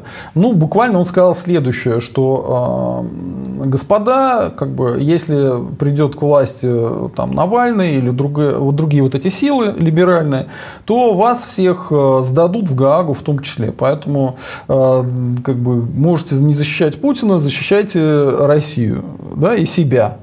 А, это проинтерпретировали как, что якобы а, Стрелков а, призывает защищать Путина. Но этого не было, и в том же стриме, кстати, есть, он прям открытым текстом говорит, что я не буду защищать Путина, поэтому это прямая ложь. Да? Но это один аспект, с этой прямой ложью сюда приходило огромное количество людей, то есть, видимо, кто-то форсит эту историю и пытается вложить в его уста, что Стрелков начал выступать за Путина, чего не было.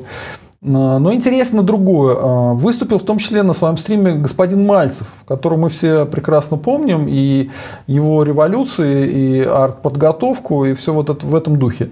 Он а, значит, пообещал какие-то гарантии, обратился к Стрелкову, пообещал какие-то ему гарантии от каких-то людей, которые за ним стоят. В чем гарантии он не объяснил, не объяснил но сказал, что типа вы совершили раньше ошибку, и ошибка, видимо, защита русских э, имелась на Донбассе. Но теперь как бы нужно поддержать протест и встать на их сторону. Э, интересно, что буквально уже на следующий день протест слили, и, собственно говоря, кого сейчас поддерживать, вообще непонятно.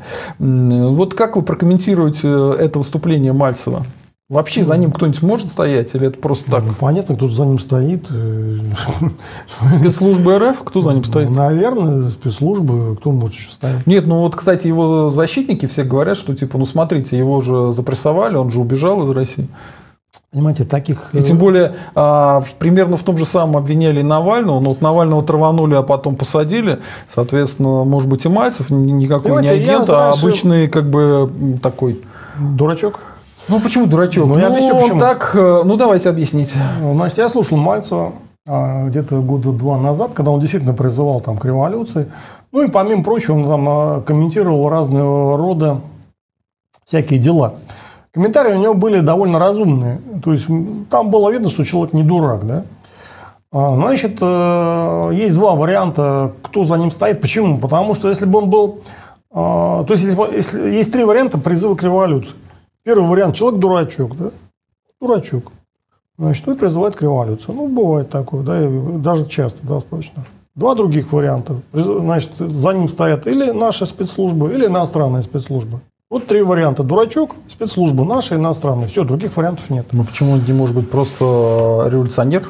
Реальный, который Зака... хочет изменения ситуации в стране. Значит, э, Мы не поддерживаем революцию, за, за революцию... но бывают же такие люди, Значит, которые хотят э, этого. Послушайте, практически, ну, не за всеми, но за большинством революций стоят иностранные спецслужбы. Это как, как правило. Иногда стоят внутренние спецслужбы там из каких-то своих соображений. Бывает иногда, ну не исключение, но довольно редко, когда революция действительно стоят нормальные люди, там часть элиты, какие-то там, э, ну, действительно люди, которые там, э, в том числе интересы народа отстаивают. Это в основном связано с национальным угнетением. Когда, да, за ну, как у нас сейчас, да? За, у нас сейчас не так. Ну, у нас есть апартеид у такой. Нет, у нас никакого апартеида. У нас есть, ну, у нас есть эта тема, но она не стоит так, например, жестко, как, например, на Украине или даже в Беларуси. Значит, э, когда речь идет о борьбе с национальным угнетением, революция оправдана, и тогда действительно люди могут самостоятельно, самостийно как бы значит, э, призывать к революции и делать это осознанно, и за этим определенно есть как бы правда жизни. В остальных случаях революция устраивает в собственной стране. Это или глупость, или работа спецслужб. Ну, тут ключевое слово в собственной стране, а для русских РФ э, это не собственная страна. Ну, а, Нас нет в Конституции, а у других это... национальностей есть возможность создавать свою национальную элиту, а у нас нету. Это явное как бы нарушение наших прав. Более того, когда националистов ругали вот эти а, навиопы, советские люди, прозападные либералы, они что говорили? Что вы, русские, рабы, почему вы, националисты, не вышли, значит, без бесплатно за нас пострадать на улицах. Что же вы за арабское такое, значит, нация? Ну, то есть у них этот расизм в башке, в башке, понимаете? И они всерьез пишут, даже те, кто более-менее доброжелательны, они все время на этот российский тон сходят. Это о чем говорит? Что они привыкли, они привыкли, что русские это э, нация, которая ниже их по уровню, и которую можно вот так безнаказанно хамить.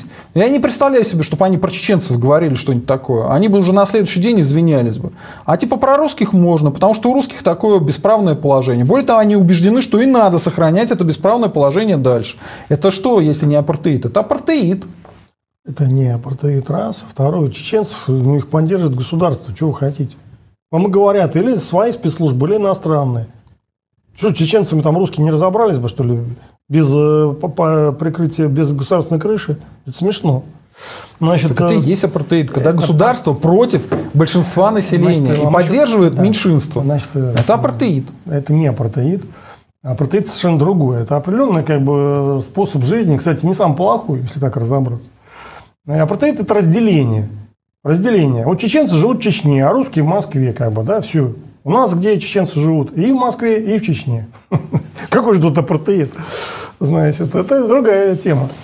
А, ну, значит, интересная поправочка. Русские-то не живут в Чечне. Так что апартеид-то есть. И ну, а цель всех национальных республик на территории РФ вытеснить русских к чертовой матери оттуда. А Точно так же, как вытеснили русских из Средней Азии, вытесняют из Прибалтики, вытесняют из Украины отовсюду.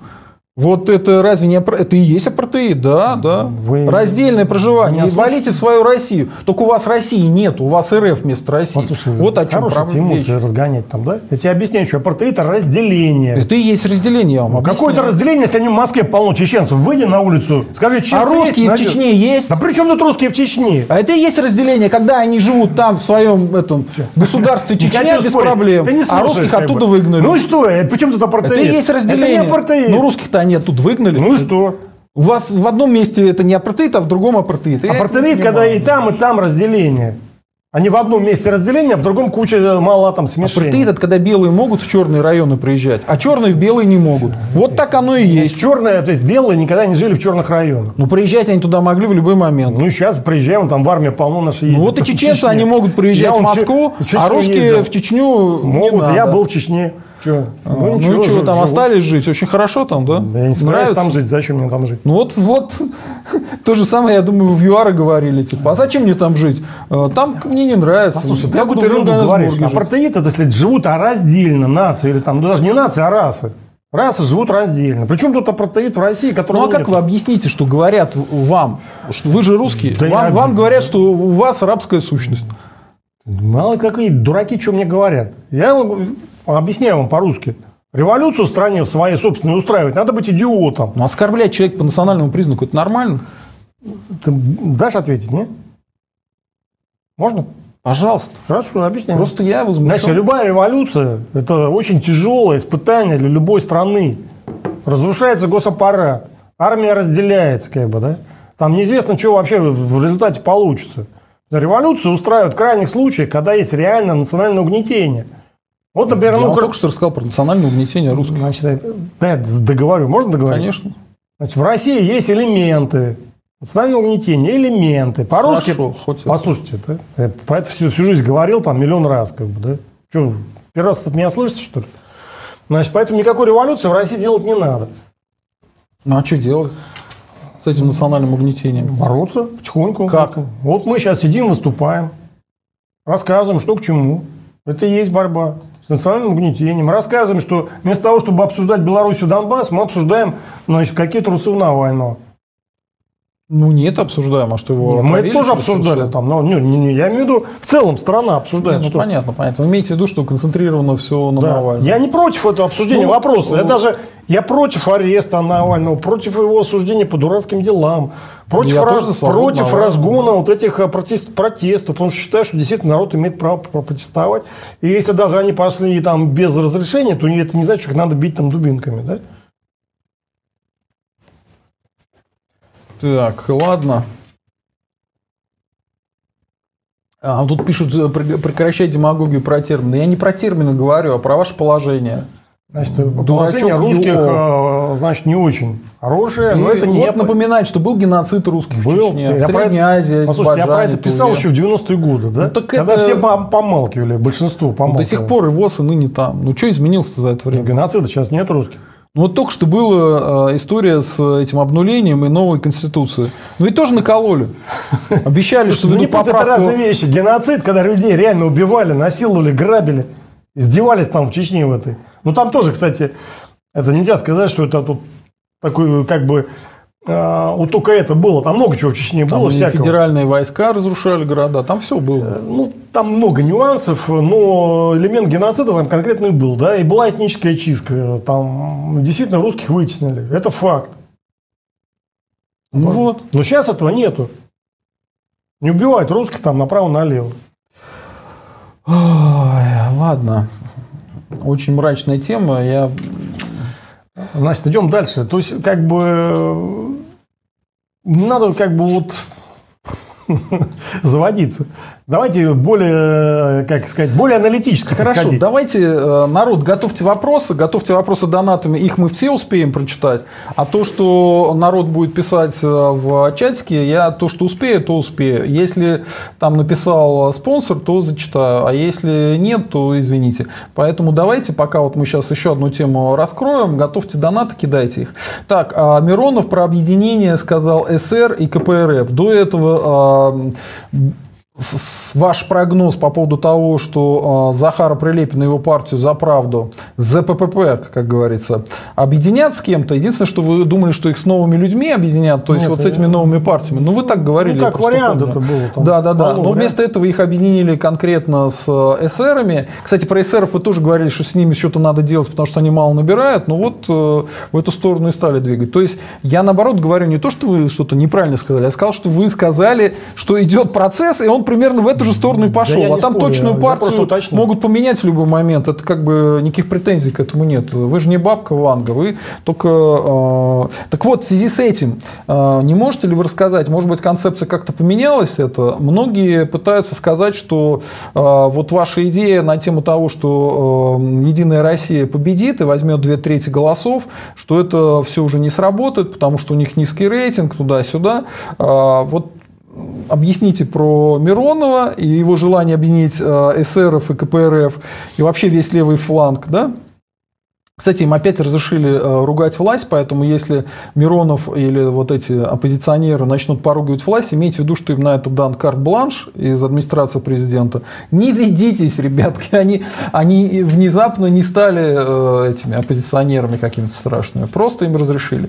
Так вот, э, расскажите, вот эта схема поменялась, которую вы рассказывали, Понятно, и вот там, там же было несколько ответвлений, вот какие ответвления они более реалистично сейчас смотрят? Что вообще нас ждет на выборах Государственную Думу? Ну, пока, если ничего не изменится, какие-то внешние условия сохранятся, ну, то ждет, что и всегда ждет управляемые выборы. А, ну, вот «Справедливая Россия» оказалась в зоне риска, там были планы ее вообще выкинуть значит, из Думы. Но решили все-таки ее сохранить, сделать из нее вторую такую э, левую партию, э, конкурента КПРФ на всякий случай. Ну и так, чтобы немножко поджать КПРФ, опять-таки на всякий случай. Поэтому вот ее усилили двумя другими партиями. Это «За правду» и «Патриоты России». Ну, «За правду», видимо, хотели попытаться как-то раскрутить э, на базе там, популярного какого-то лидера. Ну, не особенно получилось. Ну, какой-то какой дополнительный импульс. Э, Выяснилось, что Прилепин не очень популярный? Это было до этого ясно. Ну, попытались там что-то Под сделать. Под кокаином всем кажется, что они популярны. Я не, не об этом, да, значит. Там дело не в том, что ему кажется, а дело в том, что кажется администрация президента. Так там тоже любят кокаин.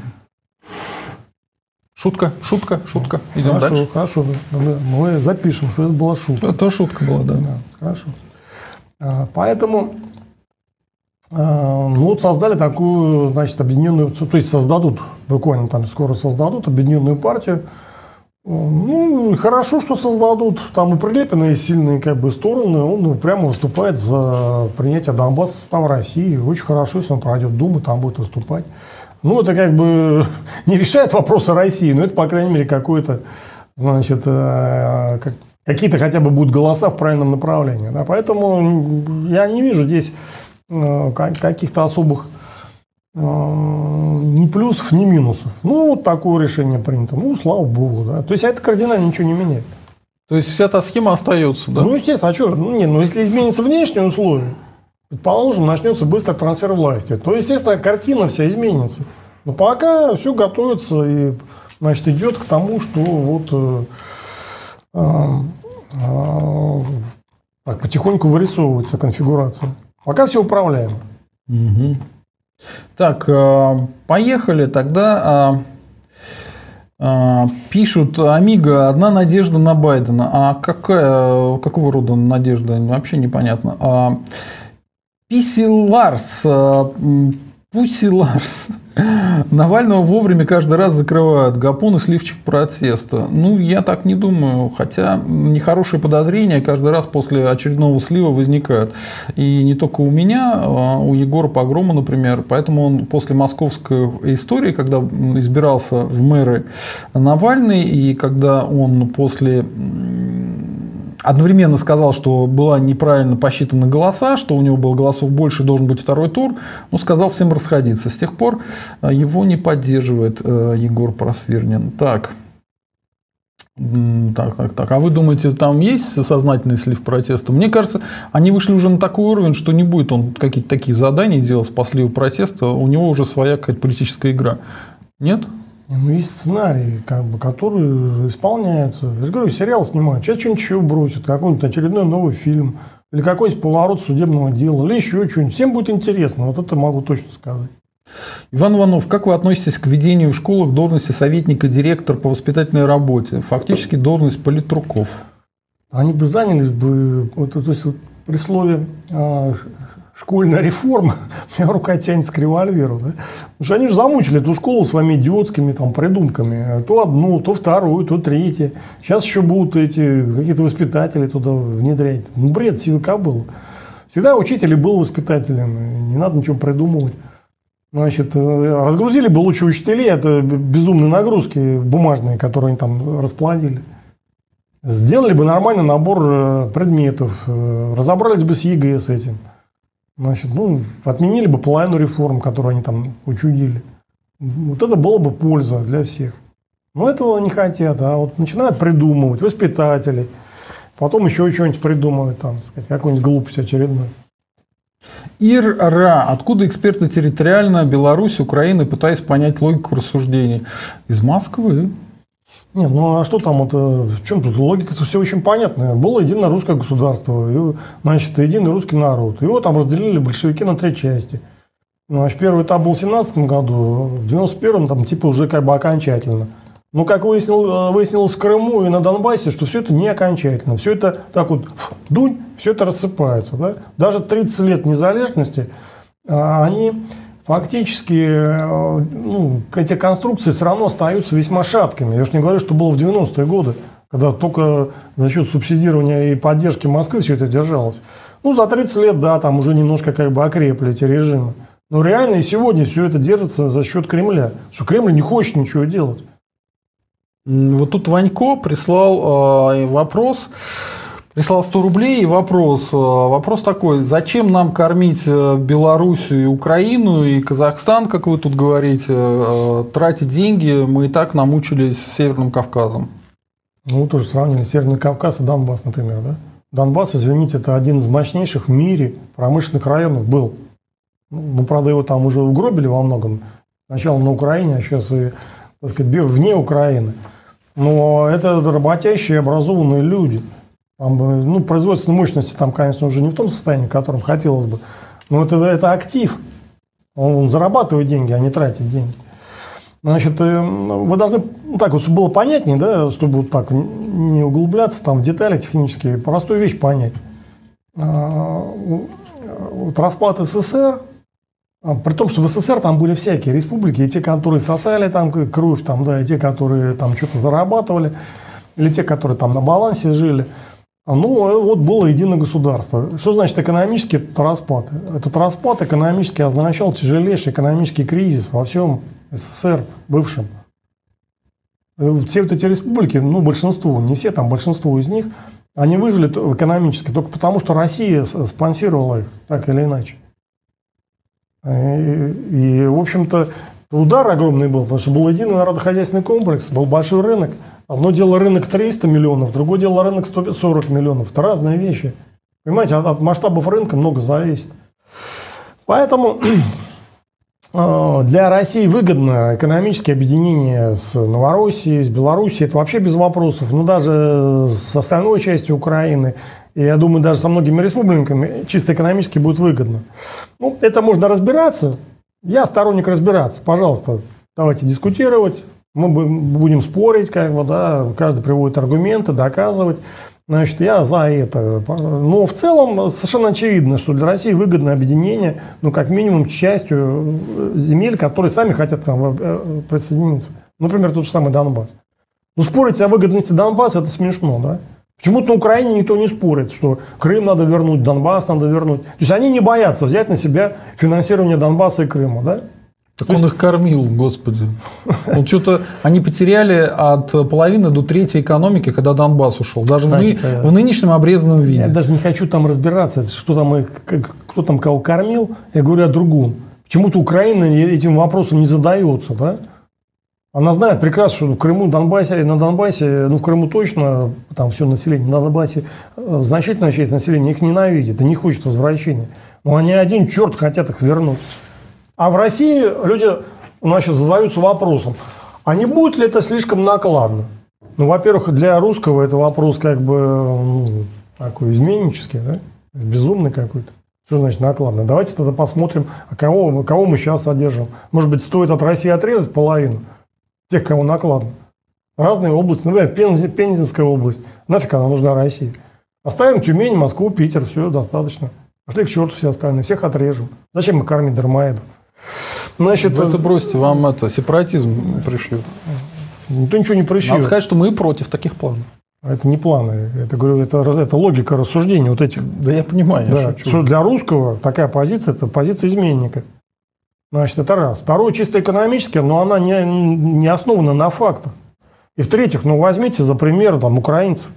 Они почему-то не говорят, что нужно отрезать Донбасс и Крым, потому что это как бы не, не хотим их кормить. Они раньше так говорили что мы кормим там Донбасс, даем там им дотации, субсидии, это все плохо, Донбасс это нахлебник.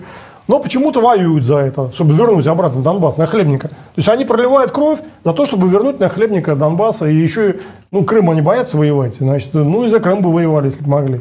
Проливали бы кровь, гибли бы там десятками тысяч, чтобы вернуть этих самых нахлебников. Ну, вы хотя бы там логику посмотрите. По-хорошему они должны плюнуть более на Крым и Донбасс, потому что там их не хотят. Ну, не нужны они там. Укра... Украинцы не нужны в Донбассе, в Крыму. Ну, не хотят их там, население не хочет. Но они все равно как бы упираются и вот, значит, рвутся туда. Ну, по крайней мере, делают вид, что рвутся. Но реально погибали тысячами. Много погибло. Вопрос. Влад Ковалев. Что думаете про запрет каналов Медведчука?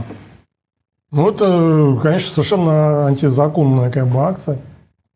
Значит, с точки зрения Украины, ну, я не знаю, как они это допускают такие. Запад, кстати, поддержал, что тоже как бы характерно, да, то есть наплевали на законы, когда им выгодно, они это поддерживают.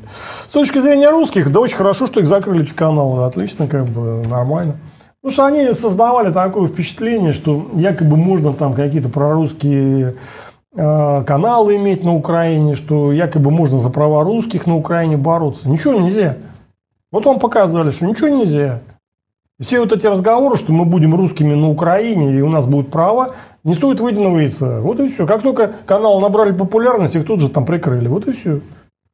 Вам мы говорили, говорили еще и 7 лет назад, что все равно будет национальное угнетение. Оно с 91 -го года. Русских на Украине угнетают национально. По многим очень линиям. Даже не дают свой канал создать. Это, это кстати, что, что еще хорошо.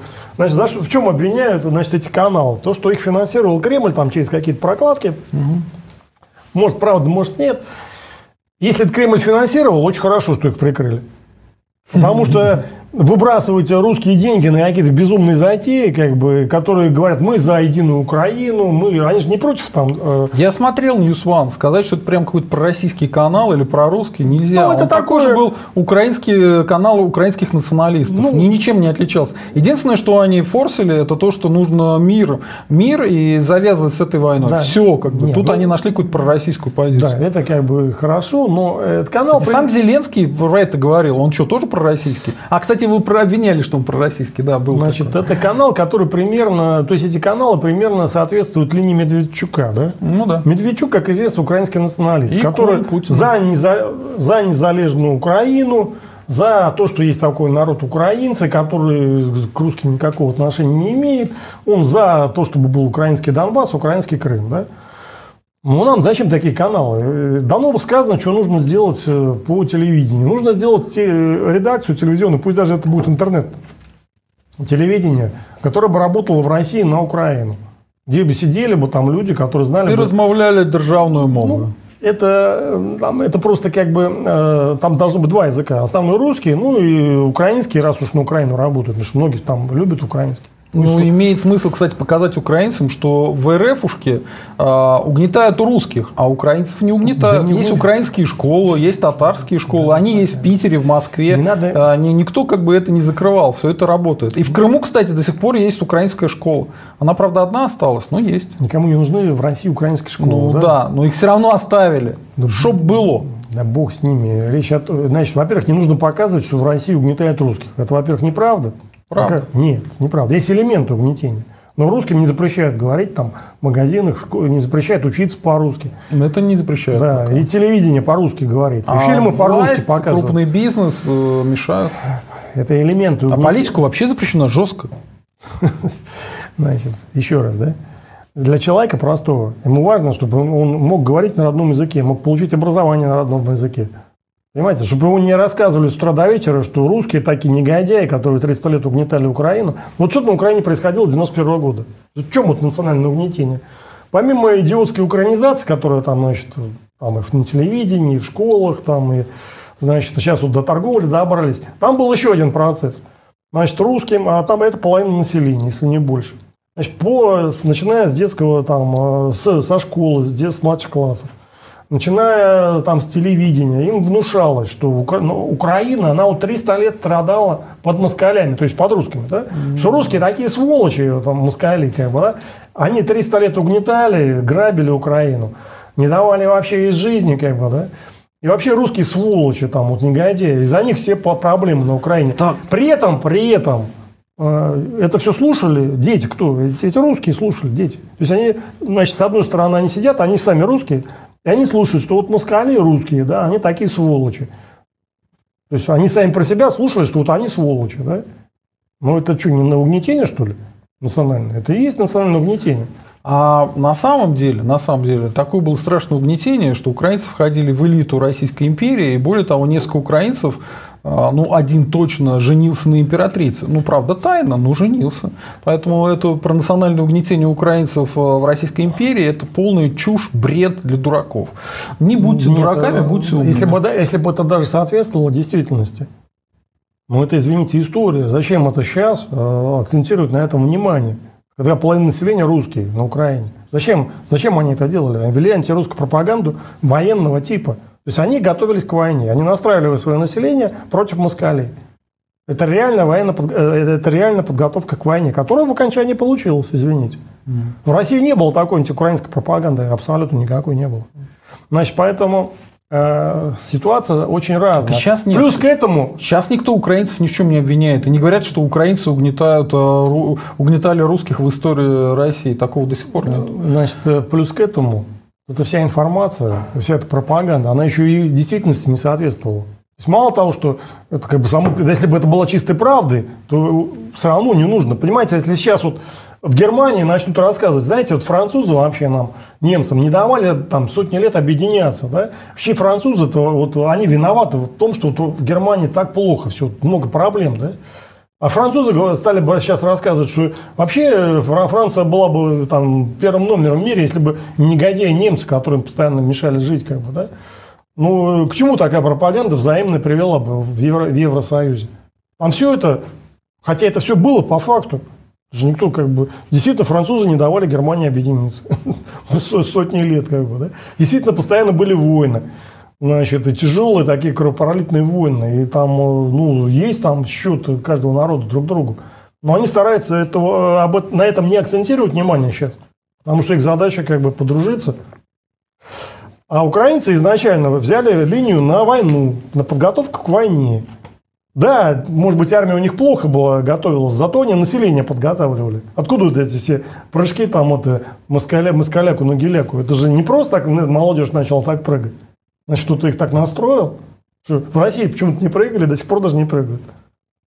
А у них какая-то двойная логика. Они начинают сразу говорить, а москалей на ножи, москаляк на гуляк. Ну, это шутка просто такая. Ну, шутка. Охренеть шутка. Не, ну, мы тоже... А если бы здесь, э, здесь бы так шутили, типа, Нет. давайте всех украинцев убьем. Ничего, просто шутка. Мы не будем убивать, Нет, просто мы, мы так шутим. Ну, русские начали немножко шутить. В Крыму чуть-чуть пошутили там.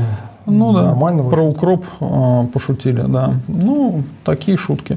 Так, э, Владимир Владимиров, вопрос. Готов ли Михайлов возглавить страну вместо гипотетического Навального? Опыт губернаторства у него уже был. Не только губернаторство, еще министр в ДНР и э, работа в администрации президента. Понимаете, никому не нужен мой опыт, как выяснилось. Значит, поэтому мало там, к чему я готов. Значит, э, ну, если там какая-то работа будет там более-менее конечно, я готов там участвовать в политике или еще в госуправлении, или даже я ну, научно-исследовательским центром командовал в свое время. Значит, ну, пока как бы не нужно, да. Поэтому, ну, чему-то я готов, но пока ничего не дают, скажем так. Моя Украина, Русь, э, Сир, где русский мир принес счастье? Донбассу?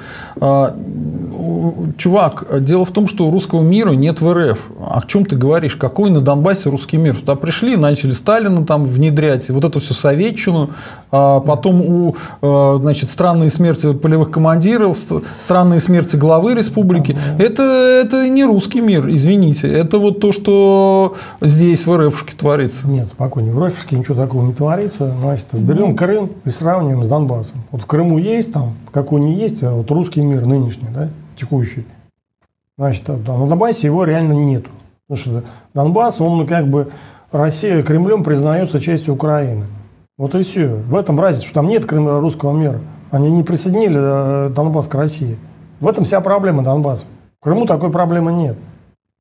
Поэтому в э, Донбассе проблема не в том, что там русский мир, а в том, что его там нету. Даже того, который есть в России сегодня, его там нету. Донбасс не присоединен к России. Папа, э, так. Моя Украина, Русь, ваш хозяин запрещает вам идти в Евросоюз. А, ну, вообще-то русские хотят э, ну, не идти в Евросоюз, а так интегрироваться с Евросоюзом, чтобы это было выгодно русским, России и Евросоюзу. Например, отменить визовый режим а, с Евросоюзом, но ввести визовый режим со странами Средней Азии. А, интегрироваться там, может быть, частично с экономикой. Есть масса вариантов. Дело в том, что да, у нас запрещают это делать, к сожалению. К сожалению, да. Кстати, многие не знают, э, наши зрители, но знаете, почему нам без виз э, не разрешают из Европы? Как раз потому, что у нас безвизовый режим со странами Средней Азии. Вот, кстати, Стрелков, э, он думал, что там только с одной страной у нас безвизовый режим. Ни, нифига подобного. У нас как раз с одной страной нету, у нас с одной только страной визовый режим. Нет, а со всеми, с, с Туркменистаном, по-моему, с Узбекистаном. А ну, а все остальные у нас без виз. Поэтому, поэтому да.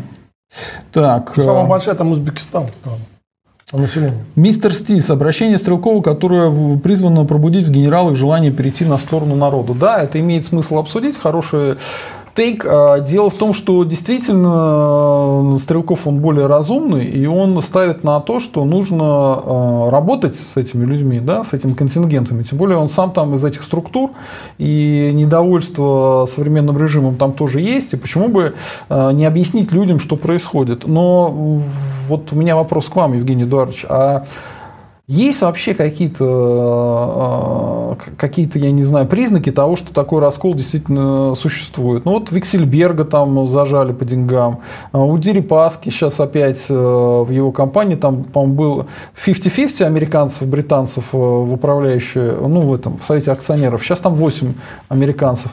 То есть идет такое отжатие у российских олигархов всяких вещей. Еще сейчас санкционный список долбанет новый, новый. Вот ваша оценка, может ли действительно э, элита развалиться как-то и начать э, подкапываться под Кремль? Или это все смешные надежды? Потому что после разгрома протест, протеста навальнистов, наоборот, э, все почувствовали, что Путин сильный, что менять шил на мыло. Понимаете, значит, первое, ну пока таких особых признаков нету, это раз. Ну, это не значит, что нету каких-то там разномыслие, разномыслие, наверное, есть. Ну, такого прямого раскола, наверное, нет. Это раз. Второе, я не пойму, а почему вы так вот возлагаете надежду на раскол, как бы, да? То есть это, не, это еще неизвестно, что от этого раскола будет, может будет хуже. Вы поймите простую вещь, что за такими революциями стоят иностранные спецслужбы. Да? И э, ну, даже вот там народ там э, думает, ну вот сейчас Байден там какие-то арестует олигархов, деньги там, Эксельберга, еще кого-то, и Россия воспрянет. Ну вот какого черта, зачем это Байдену? Значит, Байден это будет делать в своих собственных интересах. И в его планах Байдена совершенно нету плана усилить Россию или улучшить здесь жизнь. Да? Ну зачем ему это надо? Он может деньги отобрать, если ему это надо, каких-то своих соображений. Может быть, там они революцию хотят замутить в России, мало ли чего. Но а, поймите, а, считать, что ЦРУ это лучший друг русского человека, ну это как бы немножко преувеличение. Да, в каких-то случаях, в каких-то случаях, э, ну, иностранные спецслужбы могут там что-то полезное сделать, как бы, да. Но рассчитывать на них и считать, что ФСБ это вот исчадие ада, а ЦРУ это такой-то вот сияющий город там на холме, там, да, ну это бред силы кобылы. Иностранные государства, они конкуренты. Они могут поддержать протесты, могут еще что-то сделать там. Но они действуют исходя из собственных интересов, а не из наших интересов. Это все равно, как в 17 году наши чудаки, те революционеры, думали, что ну вот Англия, Франция, демократические страны, они нам помогут. Они помогли. Вот до сих пор расхлебываем. Спасибо. Так, ну что ж, у нас а, большая часть вопросов мы ответили. Давайте, сейчас я посмотрю, сколько мы в эфире. А, час 34. Ну, раз нет вопросов, давайте потихонечку заканчивать. Да? Да, будем а, готовиться к похолоданию. Будем готовиться к похолоданию. Нереально, кстати, холодно. И плюс у меня а, сегодня пятый день голодания. Я выхожу из голодания. Поэтому да, подвиг фактически. Подвиг. Подвиг а, Морейсева, да. Я сюда полз а, еле-еле по лестницам. Ну что ж, а, большое спасибо, кто нас смотрел. Ставьте лайки, подписывайтесь на канал, становитесь спонсором это такая кнопочка есть возле самого канала или любого видео «Спонсировать». Нажимаете «Спонсируйте». И в том числе вот на знак доллара под чатом можете нажимать и присылать какие-то вопросы платные. А, ну все, спасибо всем. Спасибо, Евгений Эдуардович. Это было интересно. Об этом стоит задуматься. А, очень многие писали, что наш спор про апартеид понравился. Кто-то вставал на вашу сторону, кто-то на мою. это интересная тема, которую можно обсуждать. Почему нет? Да, да, да. А, так что ставим еще раз лайки. И э, всем счастливо, всем Слава России, русский вперед!